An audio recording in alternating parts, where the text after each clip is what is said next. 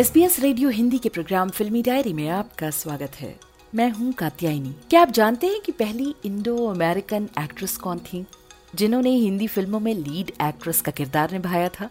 वो एक बेहतरीन अभिनेत्री डायरेक्टर पेंटर फोटोग्राफर पोएट लेखक और रंगकर्मी हैं। इसके अलावा उन्हें संगीत से भी बहुत लगाव है और वो खुद भी कई वाद्य यंत्र बजा लेती हैं। जी हाँ आज हम बात करने जा रहे हैं अभिनेत्री दीप्ति नवल की दीप्ति नवल का जन्म तीन फरवरी उन्नीस सौ बावन को अमृतसर में हुआ उनके पिता पंजाब से हैं और माँ हिमाचल प्रदेश से हैं। दीप्ति के पिता चाहते थे कि दीप्ति पेंटर बने ये वो दौर था जब फेरी वाले लाउडस्पीकर पर फ़िल्मों की पब्लिसिटी करने आते थे। 1956 में दीप्ति ने पहली बार फ़िल्म देखी, दुर्गेश नंदिनी।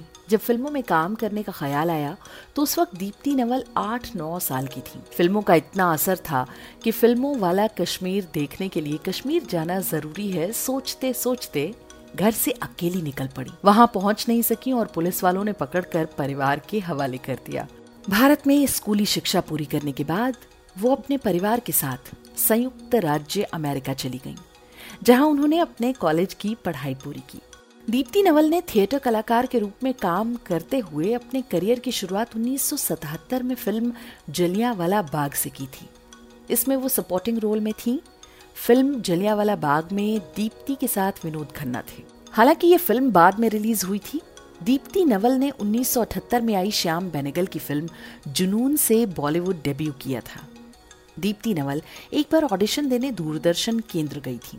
वहाँ उनकी मुलाकात फारूक शेख से हुई। फारूक ने उन्हें बताया कि फ़िल्म निर्देशक विनोद पांडे अपनी अगली फ़िल्म के लिए नए चेहरे की तलाश में हैं और इस प्रकार दीप्ति को फ़िल्म एक बार फिर से बड़ा ब्रेक मिला। इसके बाद 1981 में आई फ़िल्म चश्मे बदूर से दीप्ति को हिंदी फ़िल्म इंडस्ट्री में एक अलग पहचान मिली।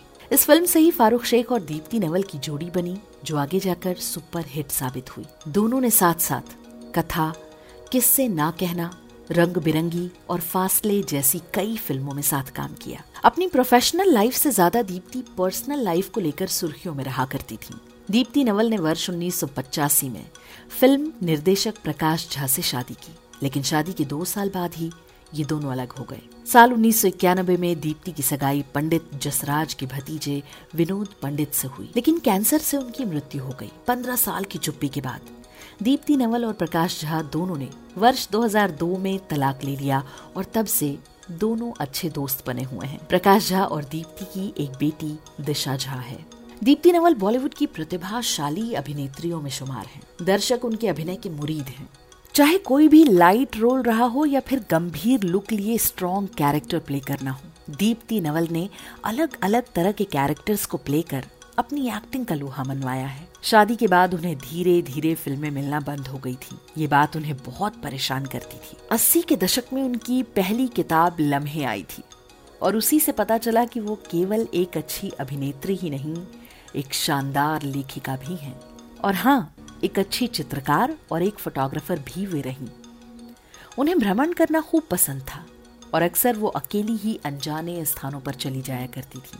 दीप्ति नवल इंडस्ट्री की प्रतिभाशाली अभिनेत्रियों में शुमार हैं। उन्होंने अपने करियर में एक से बढ़कर एक किरदार अदा किए हैं।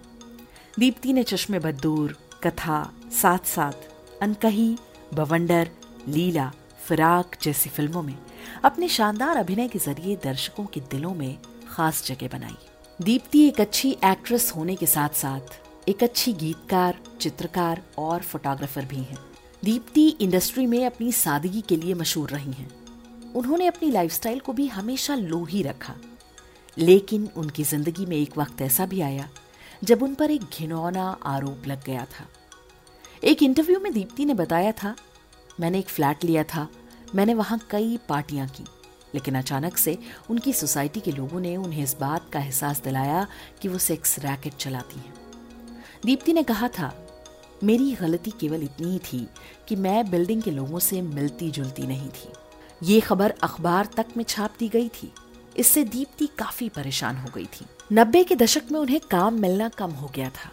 इसे बर्दाश्त कर पाना कितना मुश्किल था। वे डिप्रेशन में चली गई थी। उन्हें सुसाइड करने का ख्याल आने लगा था। लेकिन उन्होंने लड़ाई लड़ी।